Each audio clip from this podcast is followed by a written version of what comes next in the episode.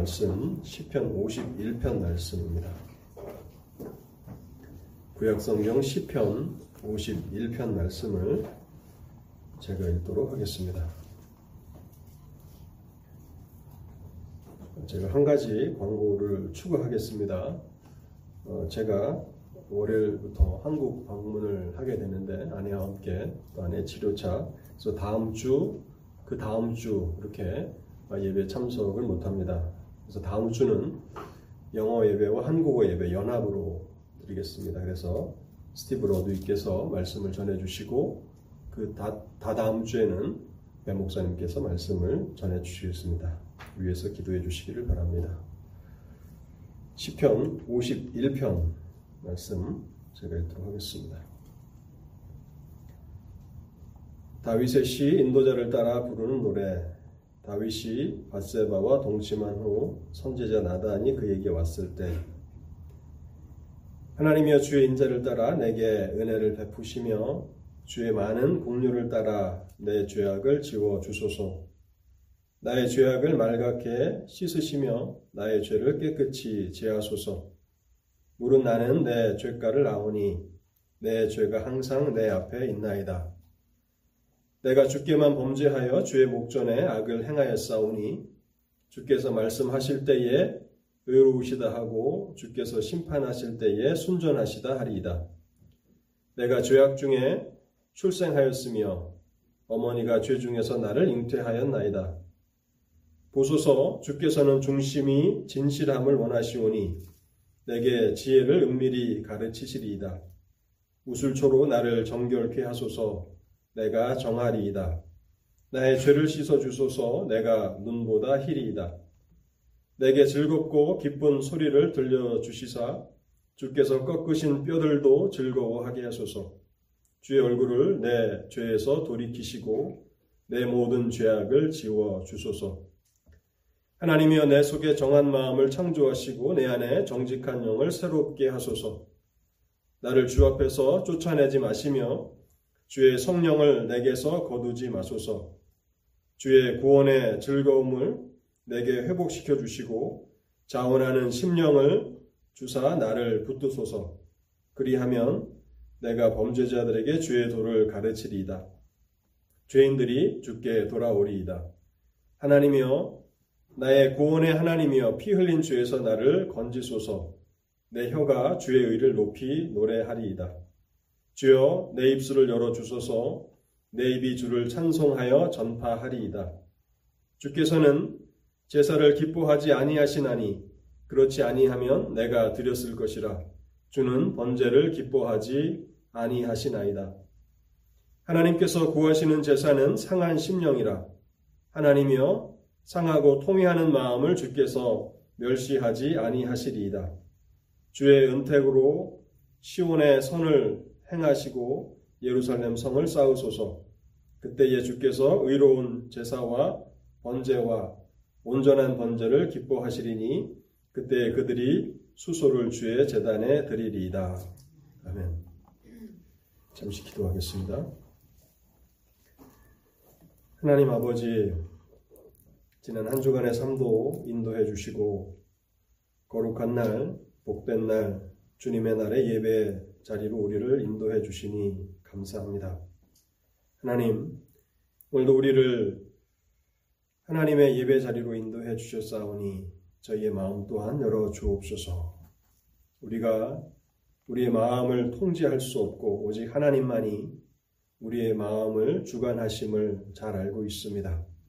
오늘도 우리의 마음을 열어주시고 부드럽게 하여 주시사 하나님의 진리가 들려지게 하옵소서.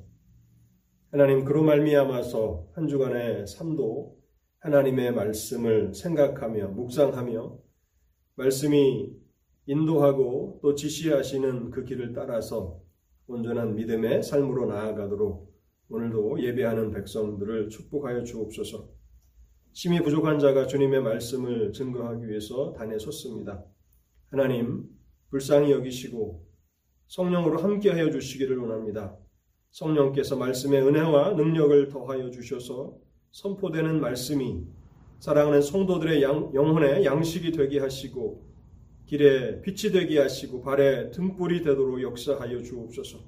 사탄 마귀 이 시간에 말씀을 선포하는 것을 회방하지 못하도록 주의 성령께서 친히 주관하여 주셔서 말씀 앞에서 우리가 아멘으로 화답하며 하나님께 영광을 돌리는 시간들이 되게 하여 주옵소서. 우리의 예배를 주의 성령께 온전히 의탁하옵나이다.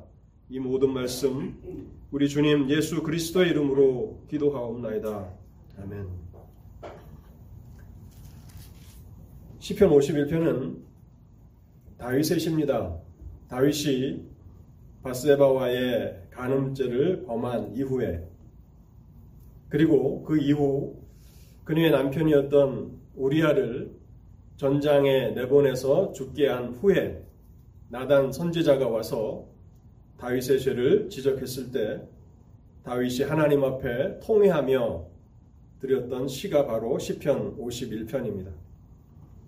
다윗은 범죄한 이후에 하나님께서 선지자를 보내 주실 때까지 아무 일도 없었던 듯 평범한 나날을 보내고 있었습니다. 그런데 어느 날 선지자 나단이 찾아와서 이야기를 들려줍니다. 그 비유를 통해서 다윗의 죄가 얼마나 하나님 앞에 혐오스러웠는지를 깨닫게 해 주었을 때 다윗은 정신이 번쩍 들었고 부끄러움과 두려움 가운데서 회개하며 이 시를 쓰게 된 것입니다. 이것은 단순히 한 개인의 참회의 기도라기보다는 성령의 영감을 받은 모든 시대, 모든 성도들의 회개의 모범이 되는 그러한 시입니다. 오늘 우리는 성찬을 행하기에 앞서서 시편 51편을 통해서 진실로 회개하는 자들이 얼마나 복된가를 함께 생각해 보고자 합니다. 먼저 본문을 통해서 생각해 보고자 하는 첫 번째 진리는요. 자신의 죄를 깊이 깨닫는 것이 하나님의 은혜라고 하는 사실입니다. 자신의 죄를 깊이 깨닫는 것이 하나님의 은혜입니다. 은혜의 시작입니다. 다윗은 하나님의 은혜로 자신의 죄를 깊이 깨닫게 되었는데 이것은 하나님께서 그의 인생에 베풀어 주신 큰 은혜였습니다.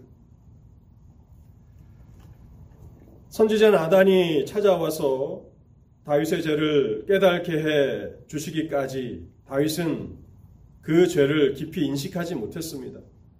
물론 그 기억이 다 사라졌다는 것이 아니라 자신이 범한 그 일이 얼마나 심각한 일인지, 얼마나 하나님 앞에 혐오스러운 일인지를 자각하지 못했다는 것입니다.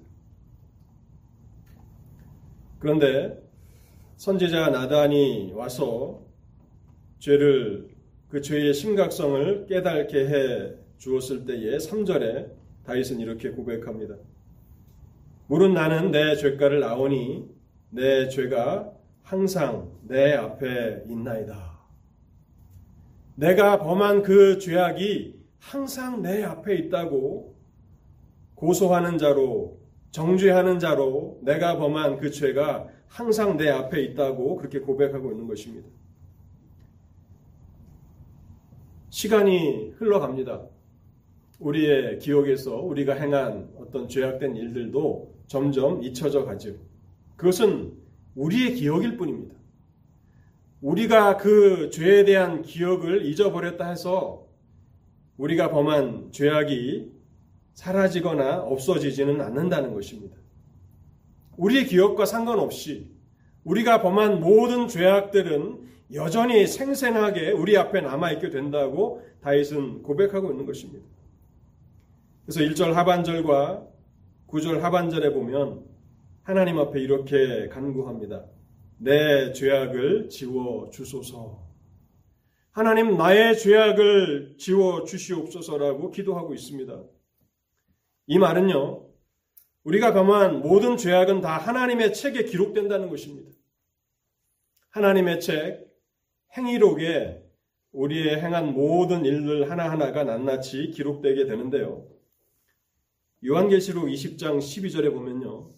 사람이 죽게 되면 그 이후에 어떠한 일들이 일어나게 되는지를 우리에게 분명하게 설명해 줍니다. 요한계시록 20장 12절 말씀입니다. 또 내가 보니 죽은 자들이 큰 자나 작은 자나 그 보좌 앞에 서 있는데 책들이 펴 있고 또 다른 책이 펴졌으니 곧 생명책이라. 죽은 자들이 자기 행위를 따라 책들에 기록된 대로 심판을 받으니 많은 책들이 있고 그 중 하나가 생명책입니다. 생명책에 이름이 기록되지 못한 사람들의 모든 죄악을 행위록이라고 하는데 그 행위록에 하나하나 일일이 다 기록되어 있고 죽은 자들이 하나님의 그 심판대 앞에서 책들에 기록된 대로 심판을 받는다고 말씀하고 있습니다. 요즘 새로 나온 자동차들을 보면 그 대시보드에 카메라가 장착되어 있는 차들이 많이 있지 않습니까? 그래서 그 운전자가 어디를 다녔는지 생생하게 다 기록하고 있습니다. 뿐만 아니라 이 건물에도 우리 교회도 감시 카메라들이 있는데 주변에 일어나는 일들이 다 기록되어 저장되고 있습니다. 그런데 놀라운 것은 우리의 삶의 모든 흔적들이 하나님 앞에 기록되어 영원히 남아있게 된다는 사실이고요. 결국 우리는 마지막 날 하나님 앞에 서게 될 것입니다. 그리고 그 하나님 앞에서 우리의 행위를 따라서 심판을 받게 된다는 것입니다.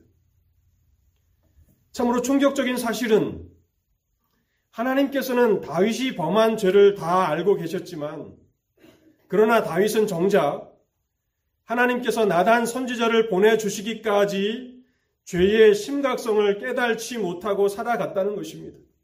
이것이 바로 이 땅을 살아가는 모든 사람들이 처한 비극입니다. 하나님은 우리의 죄악의 모든 흔적들을 다 알고 계십니다. 그러나 사람들은 전혀 그것의 심각성을 알지 못합니다. 특별히 하나님을 알지 못하는 사람들이 결국 겪게 될 불행이 바로 시편 51편에 잘 기록되어 있는 것입니다. 사람들은 죄라고 인정하지도 않고 하나님조차도 인정하지 않습니다. 그것은 그들이 살아있을 때 무슨 말을 하든 어떤 삶을 살던 간에 자신들 마음대로 할 수 있다고 하지만 결국 죽음은 무엇입니까? 하나님이 우리를 부르시는 것입니다. 하나님이 부르실 때 내가 하나님 앞에 가지 않겠다고 저항할 수 있는 사람이 있습니까? 세상을 호령하는 정치 지도자들도 또 부자들도 재력가들도 하나님이 부르시면 그 즉시 하나님 앞에 서야 하는 것이 인간의 운명이고요.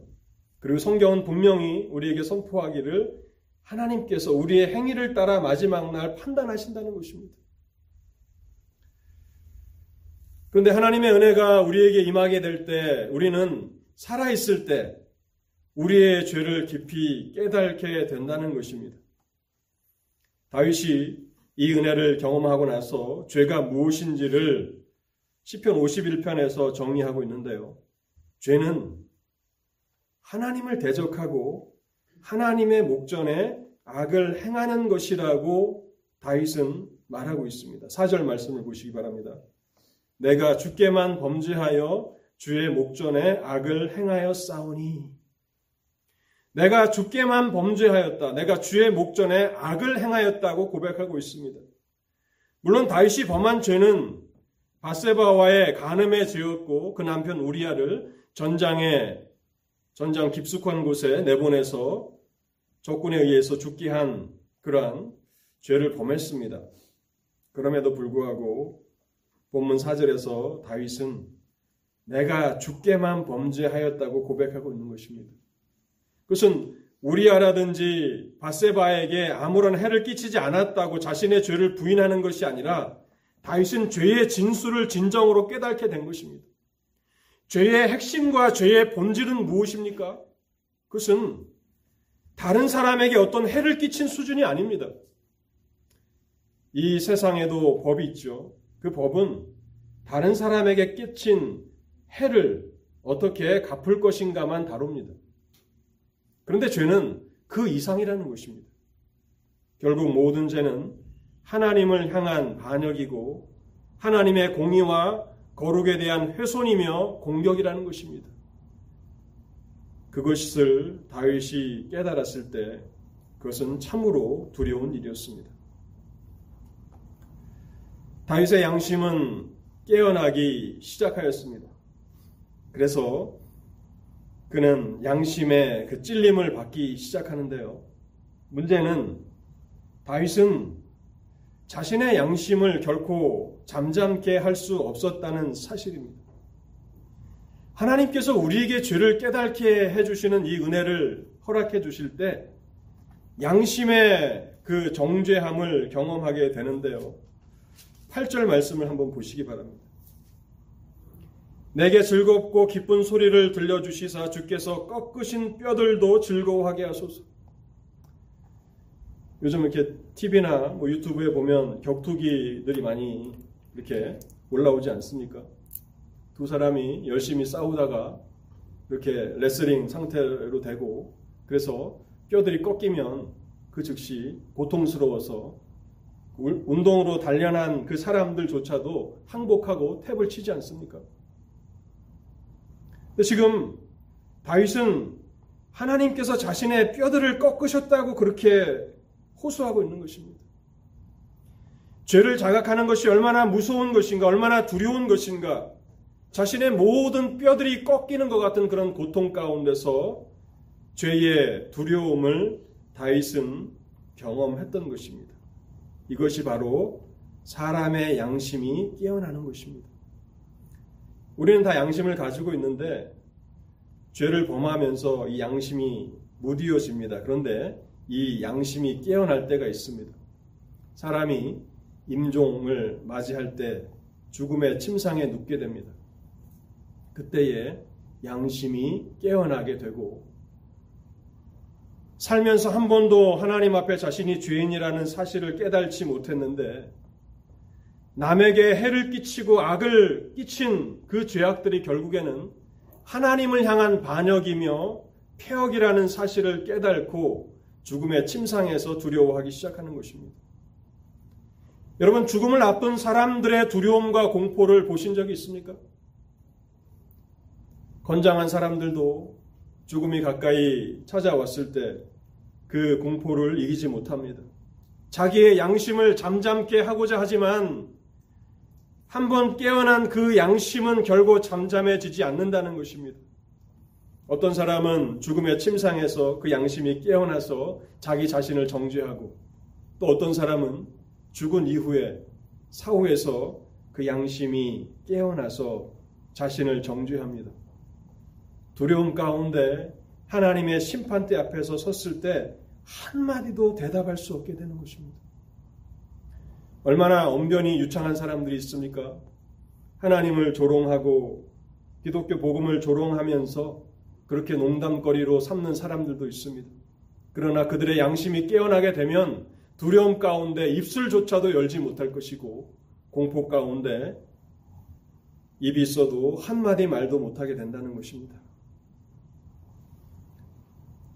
그런데 어떤 사람들은 살아있을 때 이 양심이 깨어나게 되는데 10편 51편은 바로 다윗이 감사하게도 죽음의 침상도 아니고 죽은 이후에도 아니고 그가 살아있을 때 하나님께서 그의 양심을 깨우쳐 주셨고 그래서 비로소 죄가 무엇인지를 인식하게 되며 하나님 앞에 자신의 죄악을 지워달라고 51편에 보면 같은 말을 반복하고 또 반복합니다. 하나님 나의 죄를 지워 주옵소서. 나를 깨끗게 하여 주옵소서. 나를 정결케 하여 주옵소서.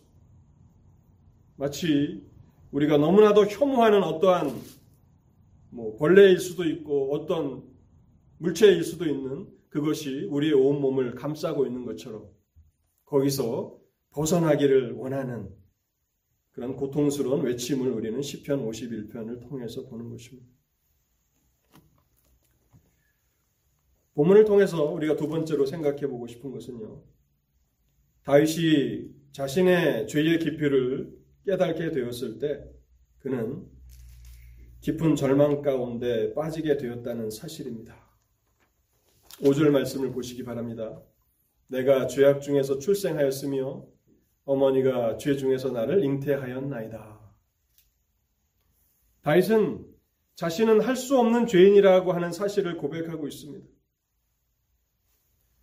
당신의 자신의 죄의 문제는 자신이 어떻게 해볼 수 있는 그러한 간단한 문제가 아니라는 것을 깨닫고 있는 것입니다. 마음을 다잡고 삶을 고치고 개선하는 것으로는 결코 해결될 수 없는 심각한 문제이며 이 문제가 얼마나 심각한지 자신의 전 인격이 죄의 영향력 아래 있다고 고백하고 있는 것입니다. 자신의 지성이, 자신의 마음이, 자신의 의지가 죄에 오염되어 있어서 자신은 스스로를 건질 수도 없고 구원할 수도 없다고 그렇게 고백하고 있는 것입니다. 5절 말씀은 자신이 출생부터 죄로부터 오염되었다고 말하고 있는 것이죠. 다윗이 간음죄를 범한 그 시, 시점은 왕이 된 이후죠. 그런데 다윗은 자신은 출생부터 죄로부터 오염되어 있다고 고백하고 있는 것입니다. 한순간도 하나님 앞에서 정결하거나 의롭게 살아가지 못했고 죄에 오염되어서 오염된 마음을 가지고 또 더러운 생각을 가지고 또한 불의한 의지를 가지고 하나님 앞에 범죄하며 살았다고 고백하는 것입니다. 우리는 이것을 신학적으로 원죄라고 하죠. 사람은 처음 출생부터 마지막 죽음의 침상에 눕게 되는 순간까지 죄에 오염되어서 죄를 먹고 마시는 그러한 삶이라는 것입니다. 로마서는 인간이 전적으로 부패한 존재인 것을 이렇게 설명합니다. 로마서 3장 10절에서 12절까지인데요. 기록된 바 의인은 없나니 하나도 없으며 깨닫는 자도 없고 하나님, 하나님을 찾는 자도 없고 다 치우쳐 함께 무익하게 되고 선을 행하는 자는 없나니 하나도 없도다. 로마서 7장 18절을 보시기 바랍니다. 내 속, 곧 내 육신에 선한 것이 거하지 아니하는 줄을 아노니 원함은 내게 있으나 선을 행하는 것은 없노라. 오늘 여러분들의 마음 속을 여러분들의 생각의 깊은 곳을 들여다보시기 바랍니다. 그 안에 선한 것이 있습니까? 거룩한 것이 있습니까? 여러분이 어렸을 때는 지금보다 나았습니까? 우리는 죄에 깊이 오염된 상태에서 출생하였고 그 죄의 문제 가운데 죄의 노예로 그렇게 살아갔다는 것입니다. 그래서 다윗은 로마서 7장 24절에 그 바울의 고백과 같이 이렇게 고백하고 있습니다. 오호라 나는 곤고한 사람이로다. 이 사망의 몸에서 누가 나를 건져내랴. 결국 하나님은 다윗에게 그 양심이 깨어나게 하시고 죄를 깨닫게 해주셨습니다. 죄가 무엇인지를 진정으로 깨닫게 된 다윗은 절망의 구렁텅이에 떨어지게 됩니다. 본문을 통해서 세 번째로 생각해 보고 싶은 것은요. 다윗은 자신의 죄로 인해서 절망하고 있음에도 불구하고 하나님 앞에 은혜를 구하며 나아가고 있다는 것입니다. 여러분, 회개가 무엇입니까? 회개는 자기 자신의 죄악됨에도 불구하고 하나님 앞에 은혜를 구하며 나아가는 것입니다. 시편 51편을 시작하면서 다윗은 이렇게 고백하면서 시편을 시작합니다. 하나님이여 주의 인자를 따라 내게 은혜를 베푸시며 주의 많은 긍휼을 따라 내 죄악을 지워 주소서. 참된 회개는 하나님이 받으시는 참된 회개는 하나님의 은혜로우신 성품에 기초하고 있음을 다윗은 잘 알고 있었습니다. 내가 하나님 앞에 나아가서 은혜를 받을 만한 어떤 자격이 있기 때문에 자신의 죄를 용서해 달라고 하나님 앞에 나아가고 있는 것이 아닙니다. 그 누구도 이 땅에 태어난 그 어떠한 사람도 공로를 따라서 자격을 따라서는 하나님 앞에 나아갈 수 없습니다. 그럼에도 불구하고 성경은 회개하라고 우리에게 촉구합니다. 그 회개가 어떻게 가능한 것입니까? 회개는 전적인 하나님의 선하심에 기초한 것입니다. 하나님이 선하신 분이시고 하나님이 은혜로우신 분이시기 때문에 자신의 죄로 인해서 절망하고 있음에도 불구하고 죄인들은 하나님 앞에 나아갈 수 있는 것입니다. 주의 인자를 따라서 주의 많은 국류를 따라서 내 죄악을 지워 주소서. 하나님 앞에 자신이 내세울 것은 아무것도 없습니다.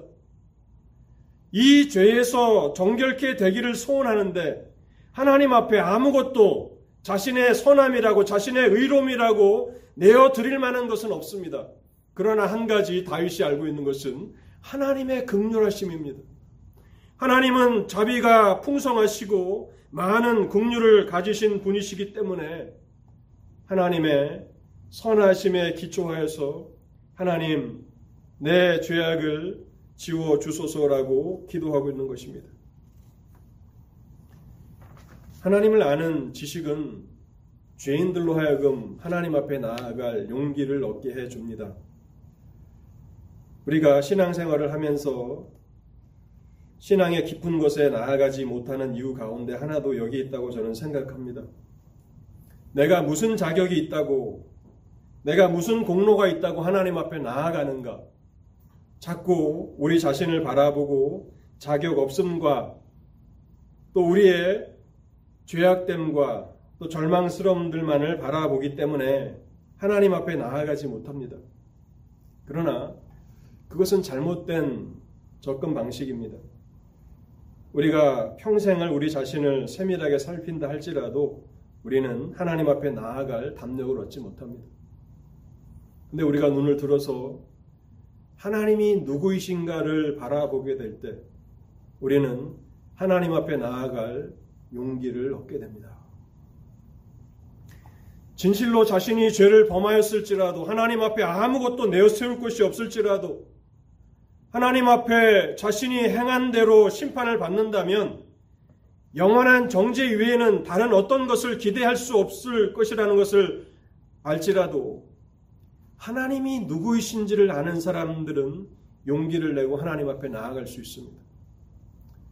이런 복음서에 보면 소경, 거지라고 이렇게 묘사되어 있는 바디매오가 있지 않습니까? 바디매오가 어떻게 하나님 앞에 나아갑니까?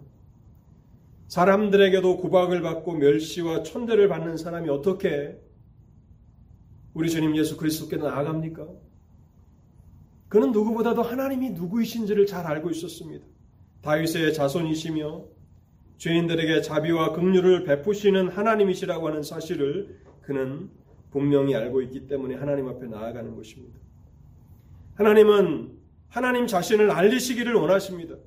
그래서 우리가 지난번에도 생각해 봤지만 자연 만물을 통해서 하나님은 하나님 자신을 알리십니다. 하나님은 얼마나 신실하신 분이십니까? 또 하나님은 얼마나 공평하신 하나님이십니까? 또 자비와 긍휼이 풍성하신 하나님이십니까? 이 땅에 모든 생물체들을 먹이시고 입히시고 또 평안한 날들을 주십니다. 우리는 자연 만물을 통해서 하나님이 어떤 분이신지를 압니다.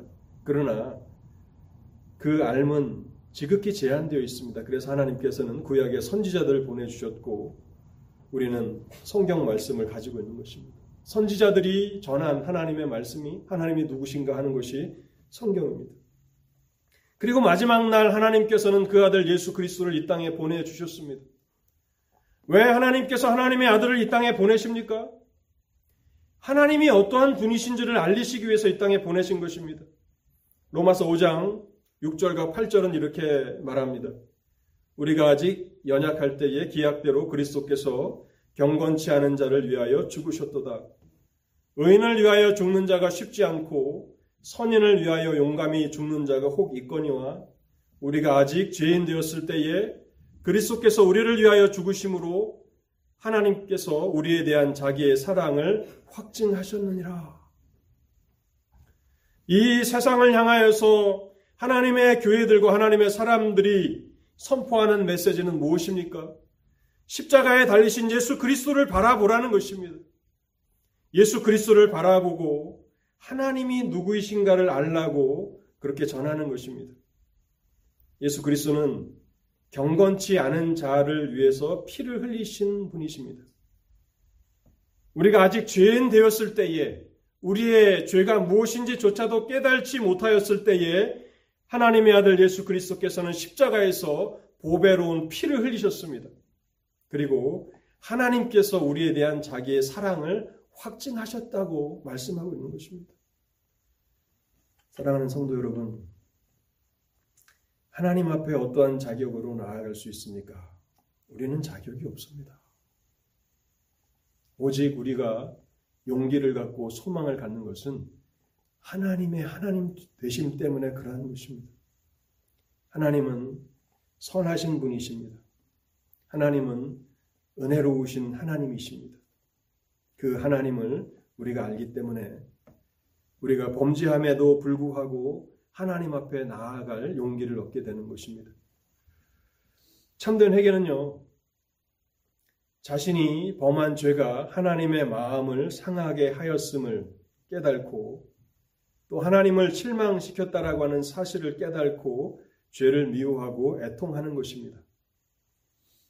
어떤 대가를 치든, 치르든지 간에 그래서 죄로부터 정결케 되기를 원하고 죄로부터 완전히 돌아서서 더 이상 죄와 어떤 관계도 맺기를 원치 않는 것 그것이 참된 회개입니다. 그러나 율법적인 회개가 있습니다. 그것을 우리는 후회라고 하는데요.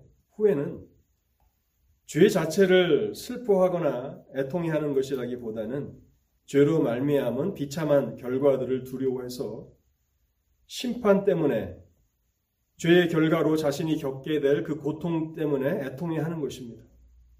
이것은 하나님께서 기뻐하시는 참된 회개의 모습은 아닙니다. 우리는 사도행전을 사무엘상을 보면 첫 번째 왕 사울과 또 그 이후에 세움을 받은 다윗을 보게 되는데요. 사울이 범한 죄나 다윗이 범한 죄나 경중을 가리자면 뭐 누가 더 심각하다고 할 만한 그렇게 큰 차이는 없어 보입니다. 그런데 사울은 하나님 앞에 버림을 받고 다윗은 죄 용서함을 받습니다. 그 차이가 무엇입니까? 그것은 사울은 하나님께서 원하시는 회개함으로 나아가지 않았습니다.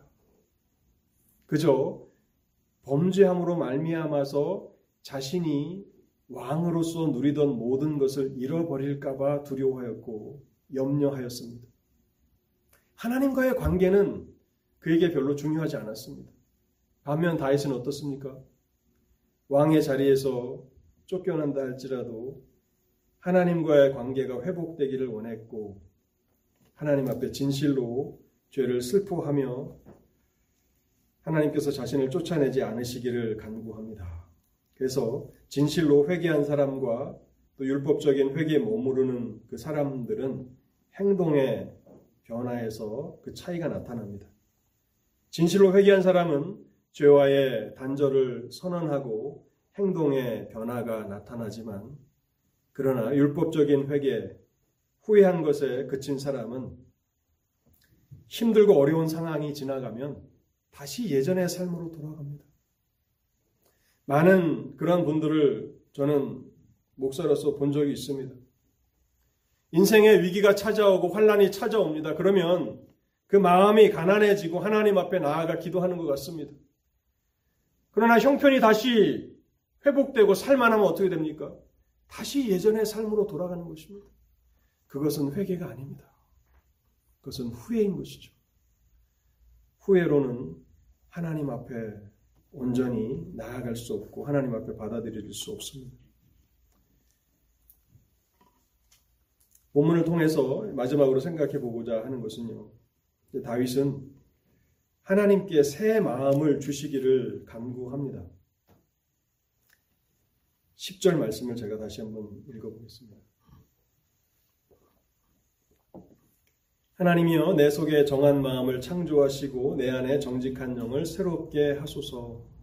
나를 주의 앞에서 쫓아내지 마시며 주의 성령을 내게서 거두지 마소서. 하나님이여 내 속에 정한 마음을 창조해 주옵소서. 새 마음을 달라고 하나님 앞에 기도하고 있는 것입니다.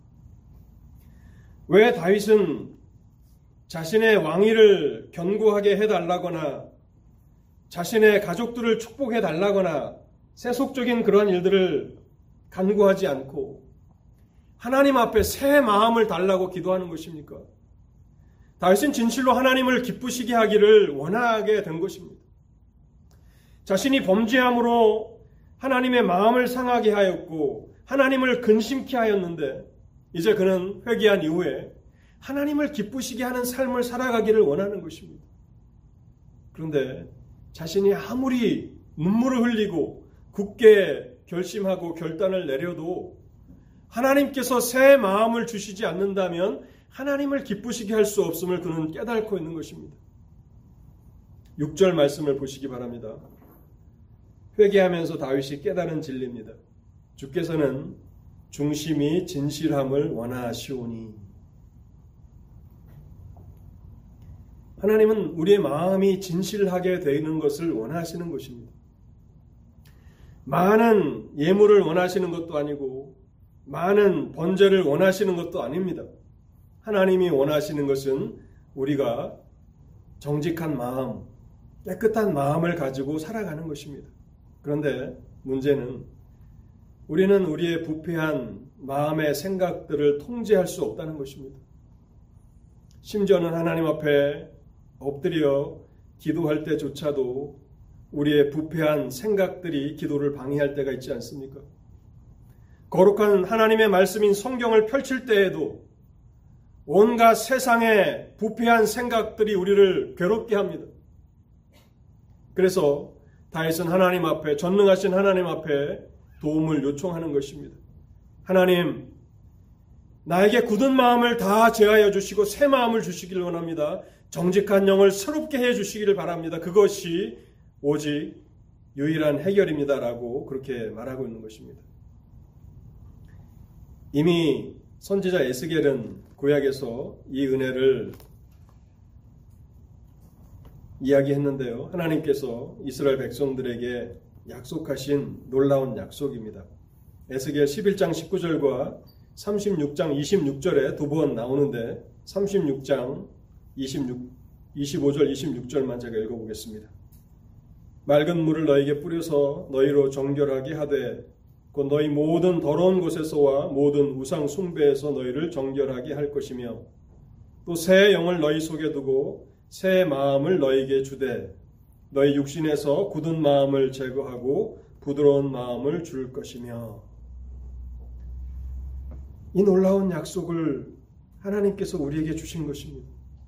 그래서 다윗은 새 마음을 달라고 하나님 앞에 기도하고 또 간구하는 것입니다. 오직 하나님만이 이 깊이, 깊이 죄에 오염된 자신의 삶의 문제를 해결하실 수 있는 분이심을 그는 확신하고 있습니다.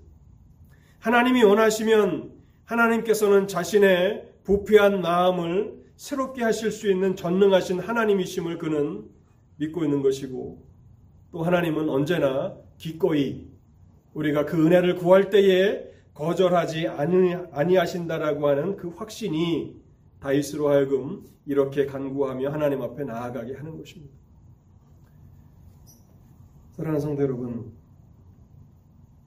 여러분도 죄의 문제로 번민하고 계시지 않습니까?